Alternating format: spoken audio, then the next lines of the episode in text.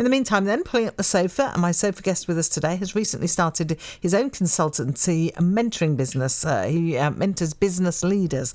Simon Barrington worked for the Christian charity Samaritan's Purse for many years and was a guest on the sofa, I think, in uh, that capacity. He's travelled to all corners of the world to help with relief, like Haiti after the earthquake, Liberia during the Ebola crisis. Has in fact just come back from India with your new hat on as well. So thank you for coming in. Pleasure. Lovely to see you. And and how long's how long has this business? So it's Forge Leadership. Yeah, we're just eighteen months in, so very young. and, and was it a big thing to, to, to come away from Samaritan's Purse, where you were CEO, and and, and then to set up your own business? well, it's massive. Alone? I mean, ever since I was 21, I've had a salary come in every month. Um, so 14 years at BT out at Adastral Park, and 14 years as CEO of a of a large charity. And it's a completely different mentality that when you step out of the boat and you're doing something completely new, and you don't know where your new client, next clients are going to come from, and you don't know if everybody's going to even want to do business with you. Um, uh, but it's been a great first 18 months, and we've done really, really well. And uh, yeah, I'm excited about the future as well. So, so, so explain how the idea, what it is, because I guess you thought about this for a long time, and and, yeah. and you decided that this was your niche. This yeah. was what you no, absolutely. So, what I saw happening both in BT and um, in in the charity that I was leading was that actually we do a lot to develop leaders up what I call the competency ladder. So, uh, in BT, you know, I started off when I was 21, didn't know what I was doing, had fantastic bosses around me who just encouraged me, um, took risks with me, promoted me above the, above the level of my incompetence uh, into different roles. And I climbed this capacity ladder, and they would see, you know, did the rollout of CallMinder, which was now 1571 Answer Machine in the network, then internet products, then into the cabinet office, then came out of that and back into BT, starting up new companies. And all of a sudden, you get to a point where you realize it's not about you and it's not about your capacity. It's actually about your character and the ability to create environments in which other people can grow and develop. And corporates are generally pretty poor at saying, what about your identity? What about who you really are? What about your integrity and your core values and beliefs? What about leading out of what comes from the inside. Um, and I was deeply challenged with that, probably in my late 30s, early 40s, to go, what kind of environment am I creating? So, my first director boss at BT would say to me, Simon, you're just scary and you're scaring everybody around you. And I'm going, what do you mean? He said, Well, you get all this data and all this information, and you read it all, and you go, Right, this is where we're going to go. And everybody follows you, but they're scared about the level of capacity that you have. And you just got to step back and you just got to start being a bit more real and a bit more human and a bit more vulnerable and asking for help and creating teams in which people can grow into be the best that they can possibly be. So I got really passionate about coaching younger leaders, um, developing younger leaders, investing in them. So when I was 21, 22, if you ask me what's the best thing about being a leader, I would go, making a difference, making changes, setting the direction, setting the pace. Now I'd go, it's about bringing on people who come after you. Yeah. So a friend of mine, Trevor Waldock, wrote a book called To Plant a Walnut Tree. And he basically said leadership is a false ceiling. Yeah, that actually what we should be aiming for is to help people plant things that will only provide shade after they've gone. And the best leaders actually look beyond the horizon, look beyond the this quarter's results, this year's results, and go, what are we going to change? What are we going to do that's going to make a difference in 20 to 30 year olds? What 30 years time? What are we going to do that's going to make a difference for the next generation? And that's what Forge is all about. Is basically investing in the millennials, investing in the Gen Zs, um, investing in the next generation of leaders, and saying how can we help them learn more quickly, make more of a difference, build their capacity, build their character, and lead with integrity in a very difficult business environment. How can we do that? And so that's what I'm excited and passionate about. Can you have now. some politicians, please? Because the whole political world is not aimed at long term, is it's it? It's not. And, and actually, the business world isn't. The average tenure of a CEO in, in, in a corporate is two years and nine months. That's fair. Yeah, so so you know what can you do to make a change in two years, nine months? Actually, the businesses that win generally have a longevity of leadership. have a longevity of leadership that is actually able to look beyond the the two year horizon to the five year horizon and the ten year horizon. I say you know, the businesses that win are not the ones that have the best share price today they're the ones that are going to be here in five years' time, in 10 years' time, and in 20 years' time, who actually are providing shade for the next generation, who are visionary. Those are the businesses that win.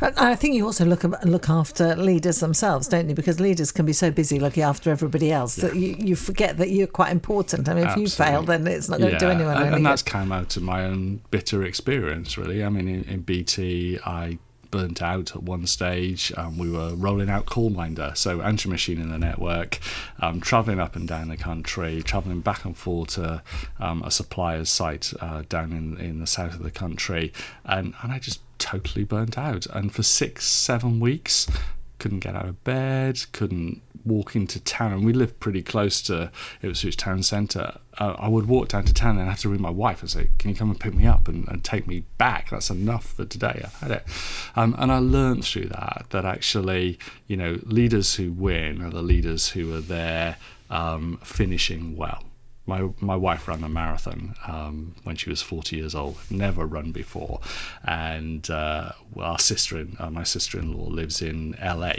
and she started running with her along Malibu Beach, and then tried to come and run the London Marathon, running through Suffolk in the rain and the sleet in the middle of January and February. But she learnt this technique, which was run run nine minutes, walk a minute, run nine minutes, walk a minute, run nine minutes, walk a minute, and you get to 18 miles in the marathon of doing that, and loads of people have passed you, and they've run on, and and and you think you're losing, and then in the last six seven miles, you start gaining ground and you start overtaking them again because actually you've set set a pace which is sustainable. So we help leaders just take that one minute breath, work out what it is in their rhythm of life that's actually going to create space where their tank is filled, where they're refueled, where they're re energized. Because actually, leaders um, worth following are actually leaders who take care of themselves and actually set a decent pace and finish the marathon in a good time. She did it in four hours. Well done, her. 40 or something like that. Um, and we all cheered her on, and she'd never run before.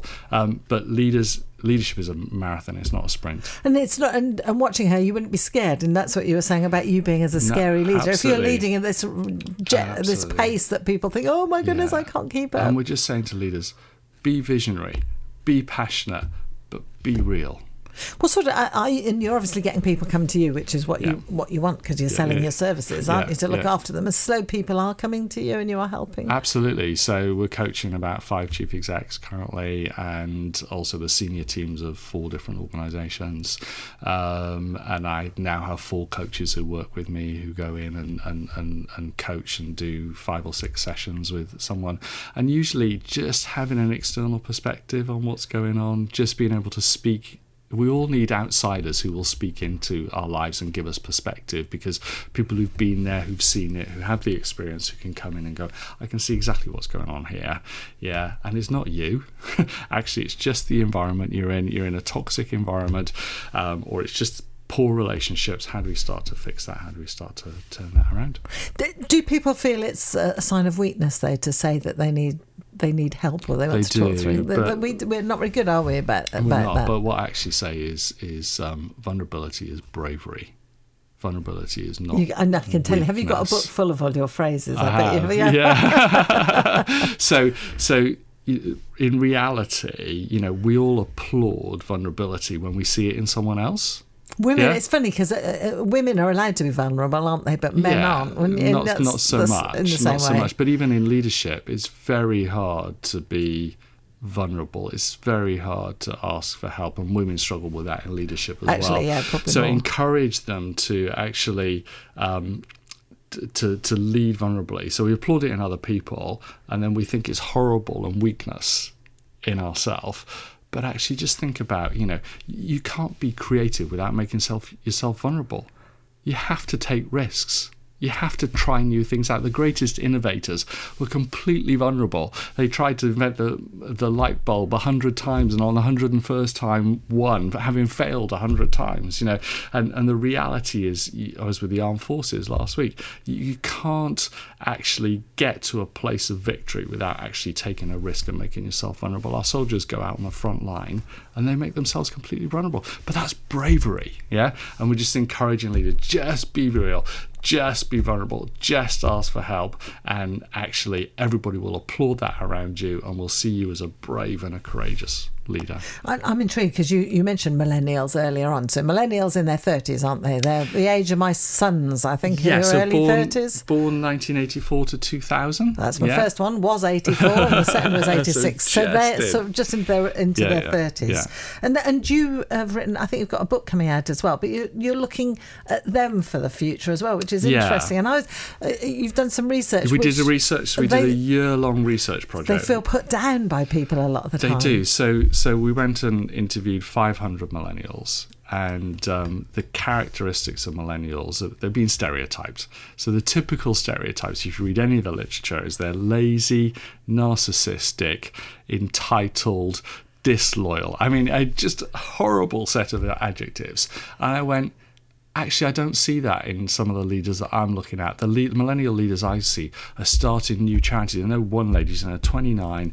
Um, she's started her own um, human trafficking. Uh, anti-human trafficking charity in London. We're rescuing women off the streets um, of London who've been trafficked. Just incredible change makers. Um, I didn't see that, so we went and did a year-long research project, interviewed 500 um, millennials, and asked them, "Where'd you get your identity from?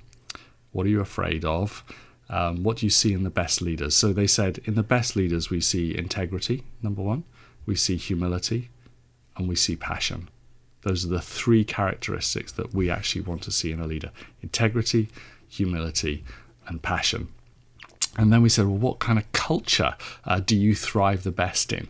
And they went, we, we, we thrive the best in cultures where there are tight ropes and safety nets, where there are challenges, tight ropes to walk, but safety nets that will catch us when we fail. So we do our best work when you give us an opportunity to take steps that are way beyond our comfort zone that allow us to fail and then we get picked back up again and we get supported to to go and right, walk the tightropes again. I call them high support, high challenge environments. They also told us that they hated conflict. Um, they found it really difficult to have conflict discussions in the workplace, particularly conflicts with older people, um, and they have a love hate te- love hate relationship with technology as well. On the sofa with Lesley Dolphin on BBC Radio Suffolk. So Simon Barrington, founder director of his uh, new business called Forge Leadership Consultancy. We will gallop a bit through his life because uh, Samaritan's Purse, the charity, Christian charity, made it was a big part in your life, Mm-hmm. Yeah, wasn't it no, as well? yeah. And uh, I know your faith is a huge part as well. So we Yeah. must talk about that. These are. Did you have key questions when you came last time? No, I didn't. This is- this is new It's and new, novel. New then. So, So I just okay. pick one of these? Pick a key and a fob, and then you have to Okay. answer the question on the fob, which you can't see because I've turned them all upside down. Says, "What is your favourite dish or meal to cook?" Now, how how appropriate is that? As we, I know that you love, as you've travelled, you've loved sampling food, but Yeah. but maybe not cooking it. Um, 'Cause you were just yeah, saying- no, I do love cooking actually, and I enjoy cooking, and I, I I enjoy cooking curry. Yeah, so a good vegetable curry. Um, Do you use all the spices then? All the spices, yeah. Although you know, get a jar. Oh, and then add some spices in afterwards as well, So and a few jars- chilies. Well, the jars are brilliant because they lots ha- of coriander. So we were saying earlier on while the music was playing that you've just been to India and, Yeah. and you you couldn't believe that you really do have curry for every meal. curry just for breakfast and and you know your stomach can cope but your head is just doing somersaults thinking how do i cope with this at breakfast time i mean the hosts that i was with were very kind and and ended up giving me bananas that's what they and- have, though. That's fascinating, sweet isn't it? chai yeah and, and chai tea, Yeah, was it? no, yeah. Tell- yeah, Tell yeah. me about the and the banana, the the battered yeah, banana. so, so basically, they, in, in Kerala, in the south of India, they do these incredible whole bananas and they slice them in half and pack it with coconut. Um, and then they deep fry it in batter that's very similar to you know, the cod we'd have at Felixstowe Beach or Aldeburgh, um, and it's about the same size as a piece of cod actually. So your brain is going, "Oh, this is going to be fish," and then you bite into it, and there's this sweet mixture of juicy banana and gorgeous coconut just oozing out. Oh, it's making me and you have that with chai. Yeah, which again is very, very sweet. So I've probably had more sugar in two weeks than I've had in the rest of the last of the whole the whole of the last year. It's fascinating how food is so different, Yeah. isn't it? My guest with us today, Simon Barrington. He's the founder director of Forge Leadership Consultancy. Just type that into the uh, to any search engine and it will appear, uh, and you can find out all about the work that he does. Uh, we'll come back to that in a little while, but I sort of gallop through your life, and I'm right in thinking that you started in Suffolk because you originally from Suffolk, were you? No, so I was born in Cardiff in South Wales. So I'm a Welshman. you've got no lilt. I'm a Welshman living in exile. See, in, Ca- you in can do it. Suffolk. Yeah, and when I talk to my mum, it comes out like this. um, and uh, but moved to Suffolk after university uh, to join British Telecom, and we were doing research into speech recognition. But that was after dabbling a weeny bit with the BBC, I think. Yes, because a you weeny bit. Because yes. you, cause you love your sciences, you love Yeah. your music, love Yeah. musicals at school, Yeah. and of course you're not allowed to in the world, are you, in terms of careers? But you managed to find a course that did physics and music. Physics and music together. So we were hated by the music students because all we did was the practical stuff and none of the boring history. And we were hated by the physical physics guys because all we did was the practical stuff and none, None of the boring theory. um, so I had a great time. both, and it was the time when synthesizers were just starting to come out and computer based music. And, you know, it was all kind of punch cards and in, into a hopper that went into a mainframe that then created the music the following day. So nothing immediate, but it was wonderful and inspiring. And, and actually, my dream was to be a, a sound engineer or an outside broadcast engineer for the BBC or, or go and mix records. And you did dabble a bit, I didn't da- you? dabbled with that with BT um, for about six months and then um, got offered a job with them and got offered in Cardiff and got offered a job with BT at the same time. And I was just about to get married, and some wise old people said to us, um, "So, what hours are BT?" And I went, "Mm, "Well, it's supposed to be nine to five. Never was, but it's supposed to be nine to five. And the BBC job was shifts and any time of day or night. And they went. Uh, you should really move to Suffolk. So we did, and uh, been here since eight, 1989. Thought we'd be here for two years, but um, the opportunities in BT were phenomenal. Incredible organisation, incredible bosses. Um, so started off speech recognition technology back in the days, pre Siri. I mean Siri, you know, So this- just amazing. Because it was quite hard to get people, uh, just to get things to understand the way you speak, Yeah, it? it's I mean, did you say yes? no. then did you say no? Yes. um, and the digits 0 to 9. And that was about it. Um, and then over time, over the, the 14 years or so that I was there, telephone banking started to come out and you get, um, you know, real world rec- speech recognition. And, and that was great. But the first applications we rolled out were just yes and no and 0 to 9. And then the internet wave came along and I got involved with BT Internet and, and, and, and BT's internet products. And then went into the cabinet office for. What's the ca- the cabinet in- office? Yeah, in Whitehall for a year on What were you doing secondment for? BT. So this was the days when um, the government was trying to get uh, government services online. Um, so it was pre-online tax returns. So we were creating the infrastructure um, that tax returns could be done on, and everything you can do now in terms of uh, your driving license, etc. Um, but my minister there was Mo Mowlam. I don't know Oh, yeah, remember yeah, Mo, bless her. uh, Mowlam, um, who is an incredible woman. And I always remember the first time I went in to see her, I had to write a speech for her that she was going to deliver in Sheffield. And the speech came out with red marks all across it, you know, just completely, practically com- completely scrubbed out. She said, Simon, you have to remember that my audience are not Times and Guardian readers. she didn't say what readers they were, but you know, the insinuation was get- Simplify it, basically. Simplify it. Get your language simplified. And she taught me a lot about communication, actually, how to communicate messages well, how to package them, how to use pictures um, to engage with people. So, you know, the bit we did earlier about tight ropes and safety nets, you know, that, that was Mo, Mo Mowlam just really engaging it. She's a phenomenal woman. And then back into BT, um, where at that time BT was starting its Bright Star incubator trying to create new companies out of intellectual property and patents that it wasn't using within its core business. And I sat on the BT side of that, helping to spin out those businesses. And then about 12, 13 years into that, I went on a trip to the Philippines with an organization called Tearfund and ended up on Smoky Mountain. Um, Smoky Mountain is a rubbish tip, or was a rubbish tip, just outside Manila in the Philippines, um, home to 4,000 people, where the children would scavenge amongst the rubbish, um, find rubbish, and then go and sell it. And um, Tearfund were running a medical clinic there, and we got involved with that. But I always remember standing on Manila Harbour which is just by the rubbish dump. Um, and Manila Harbour is beautiful, just crystal blue sea, bright sunlight, and a nine year old girl um, coming up to us who was malnutritioned, didn't know where her next meal was coming from, extended belly, um, very yellow around the temples. And her turning to us and, and saying, Well, what do you do? And like the silence falls at that point and you go, how do I explain to this girl who doesn't know where next meal coming that I'm a senior leader in a telecommunications company that's driving shareholder value for multinationals um, through telecommunications and computers, and my world's just exploded at that point, and I couldn't cope with that, and so I came back and went. I really want to make a difference. I really want to do something that's worthwhile and need to be making a difference for children like this. Um, and started looking around and, and cheekily applied for a chief exec role, thinking there's no way I'm going to get that. Um, got shortlisted into the top three. Um, then they decided not to appoint, and they appointed someone internally. And then the candidate they appointed internally rang me up and said, Simon, would you come in as my operations director? So I did.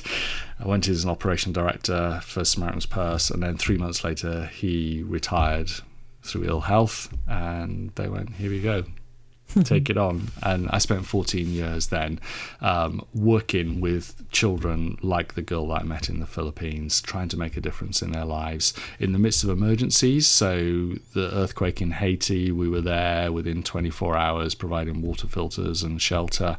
Um, the Ebola crisis in Liberia, where we ran one of the only hospitals in Liberia that was uh, treating um, patients with Ebola. Our staff were on the front line seeing people die in front of them.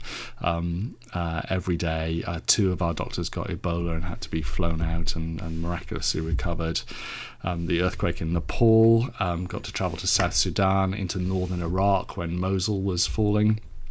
Um, and we had an emergency hospital just 10 kilometers from um, the front line in Mosul. And one of my funniest stories actually was was going uh, to the front line in, uh, outside Mosul um, and meeting a group of soldiers there. And one of the guys that we had uh, with us was a spitting image of Ed Sheeran. And, and, and the soldiers looked at us and looked at him and went, oh, you brought Ed Sheeran to the front line in, in Mosul. And sing a song, sing a song, Ed, sing a song. So this poor guy had to sing an Ed Did Sheeran. He, sing he did, he did. Do they still He sang this Castle day? on the Hill, um, uh, just out, just out on the front line in Mosul, and they had no idea that he wasn't Ed Sheeran. So they were So lining up and having photographs. but the incredible thing was, in the midst of disaster scenarios like that, there was always hope. There was always joy. There were always phenomenal people who weren't content with living under the circumstances, who were determined to to rise up above their circumstances, to punch some holes in the darkness, to make a phenomenal difference in their communities. So women who'd get up at four o'clock in the morning, go and collect water, walk three miles to go and collect water, come back, go and work in the fields for an hour um, or two, get a dollar for that work, and then come back and look after six or seven orphaned children whose parents had died of HIV and AIDS and work and work and provide them with meals and do their homework and then with them and then go to sleep at one o'clock in the morning, get back up at four o'clock in the morning and do the same. So just an incredible sense of of humanity and hope within humanity that would lift your spirits. I mean people would say to me, Simon, don't you get down and frustrated going no exactly get down and frustrated here I was going to say, do you come back? Did you come back home and want to shake people? well you do because uh, really, do. we worry about the most insignificant things often, don't we? We do. I, I mean, people have real problems here. Okay, there's no getting away from that. Um, real problems that people are facing on a day-to-day basis with mental health and, and health issues and, and, and I don't want to belittle those in any way, shape or form but the ability of people in the direst of situations to make a difference for those around them in a way that um, is transformative and inspirational. There's a woman um, we met in Rwanda who um, couldn't send her kids to school because she couldn't pay for their uniforms and couldn't provide them food and one of our workers came along and noticed that she had a lemon tree growing in her, her garden. And they said to her, Do you know you can sell lemons in the, in, in the market? And she said, Really? Wow. So she started taking the lemons, selling them in the market, and then she planted 24 other lemon trees and became known as the lemon tree woman in that village um, and went and sold the lemons in the market every day and got a significant amount of income from that. And then to see her kids in uniform dressed up smart clean going to school getting an education that's transformative that's making a difference for the next generation. That's leadership. That's going down, planting the walnut tree as we were talking about. So it was a lemon tree in this instance, um, and phenomenally inspirational. And you know, I would come back and go, "Gosh, if I did half of that back here, you know, think about the difference we might make in our towns and cities and villages and communities. It's interesting because you could have, uh, when you had that first thought with that little girl who, as you say, no idea where her meal was yeah, coming from, yeah. you could have ignored that, couldn't you? And I'm sure a lot of us do just go away and try yeah. not to let it. But but is your faith? Uh, have you always had a faith? Uh, yeah, so since I was young, I mean, interesting. My dad, um, when he was in his mid forties, um, regained a faith and left his job as an electrician. He, he used to fit um, uh, lights on South Wales buses and caravans, um, and uh, left that job when he was forty-five to go away to college and train to be a church pastor, and um, that was deeply impactful on me. Um, and yeah, I've always had a faith from that perspective. And there were moments in high school where I doubted that and questioned it and, and wrestled with it, um, but made a decision early in my life that actually, yeah, there was a God and I trusted Him and I was going to follow Him.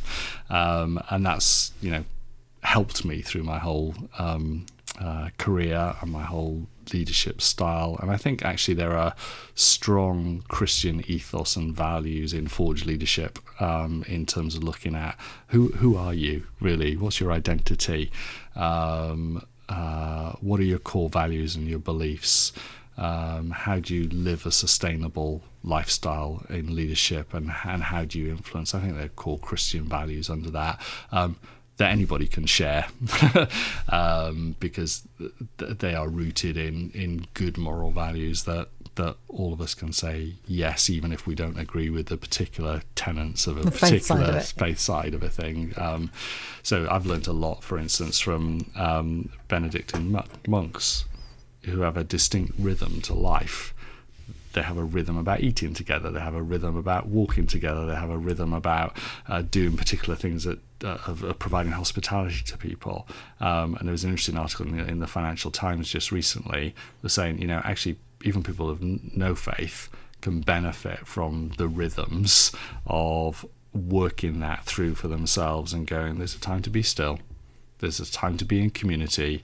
There's a time to rejoice there's a time to engage and there's a time to back off and uh, you know that's really helped me in my thinking in very practical ways as well have another key question. Oh, yes, please. We'll sort of look to the future and some more of your plans and talk okay. more about your book as well in just a minute. Uh, which is your favourite place in Suffolk? Well, that's very easy. So, Aldeburgh. Um, just like that. Just like that, yeah. So, you know, love it there. Love the countryside around it. Love going on walks from Aldeburgh up to Thorpeness and Aldeburgh down the coast, the railway line. Love the lantern festival and the fireworks in the middle of summer. Fish and chips, of course. Um, lovely walks, lovely coffees. Lo- lots of um, very fond memories um, of, of Suffolk and friends and family. Is Suffolk your home now? Would you go anywhere else? Uh, Suffolk's home now. Yeah, I mean, my parents are still in Cardiff and South Wales, um, but actually, home is really about the friendships that you create. So we just have such a strong sense of community here and friendships. Um, I think it'd be very difficult for us to move away. Guest with us on the sofa then, Simon Barrington. Uh, he's uh, set up his own business, uh, Forge Leadership Consultancy, as we've been hearing, came to Suffolk with BT. Uh, he worked for Samaritan's Purse, the Christian charity, for 14 years, wasn't it? Travelling the world as well. And, uh, and and they do the shoebox appeal as well, don't they? So, yeah, absolutely. Yeah. so and you've seen all sorts of things around the world. So, so what are your hopes and your uh, and your plans for Forge Leadership? I know it's really early days, but you must have lots of hopes. Yeah, well, we're certainly growing the coaching business and the executive coaching side. Um, we've just started a, a, new offering around helping boards of governors of trustees, uh, uh, boards of trustees and governors of uh, schools and charities uh, get better and more effective at what they do. So that's really interesting. Because yeah, I've been I've been on uh, governors, yeah. you know, school governors yeah. boards, and and yeah. also I'm on a, you know like a library I, I look after. So that's really helpful to show how you can actually be effective in what Absolutely. you do. Absolutely, and and you know, uh, lots of governors actually struggle with well, what should we be doing here? What's our role here? How do we help the staff? How do we help and support them? Um, how can we be effective in doing that? So so that's really exciting. And then I've been writing a book which comes out on the 18th of April uh, called Leading the Millennial Way, which builds on the research that we did into millennials last year, but but questions what's the environment that the next generation are leading in?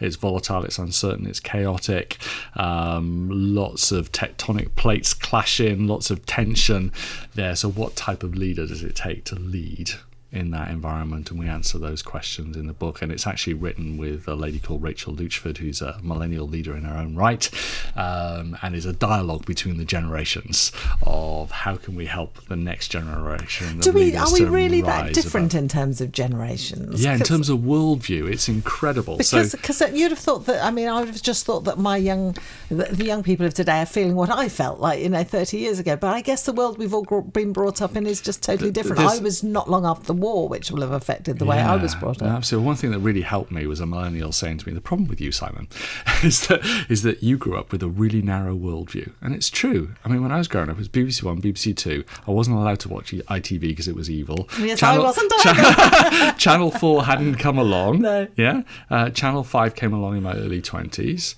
My um, newspaper was the South Wales Echo everything I knew, I found out from my neighbours and my friends and my peers in school. Okay, and my whole life has been an exploration of that worldview growing and growing wider and wider and wider.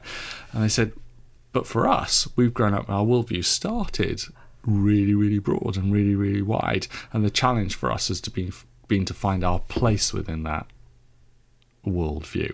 So they don't compare themselves against the people in their own village or their own community. So if you're, when I was growing up, if I was an excellent clarinetist, which I wasn't, um, I compared myself against the people in my school or the people in my road or the people in my neighborhood. Now you compare yourself against the best YouTube video that you can find of a clarinetist yeah. and you go, am I good or am I not? I seem I'm pretty rubbish. And actually that does a lot to negative self-esteem. That was quite interesting. It was a, it was Panorama, wasn't it, on television yeah. last night, talking yeah. about influencers. Yeah. So these people they see on, on social media all the time. Yeah, absolutely. So I have a friend who's 17, um, has a YouTube channel, um, and he keeps getting sent clothes from uh, these marketers who want him to wear their clothes on his YouTube channel. He's 17. You know, he's doing all this out of his bedroom, but he's providing leadership he is influencing a group of people around him. And increasingly, we say leadership is about influence rather than about position.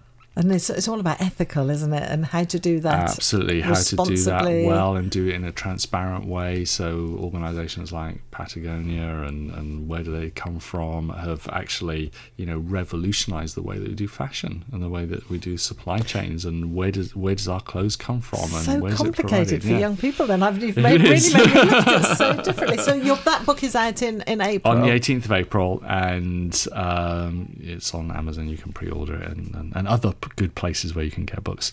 Um, and uh, we're hoping it will help millennial leaders to think about the environment in which they're growing up and how they can be better leaders, but also help older generations to think how they can engage with millennials and help them to make the difference that they've been born to make. It's interesting because I know so I was having a quick look at the the website, and some of the thing is that you know people use the the age card. I'm 60, so I know more than you, which is yeah, no, we shouldn't do that, should we? At all, really. No, and I think increasingly I'm encouraging bi-directional mentoring where older leaders learn from millennials as well as as as the other way around.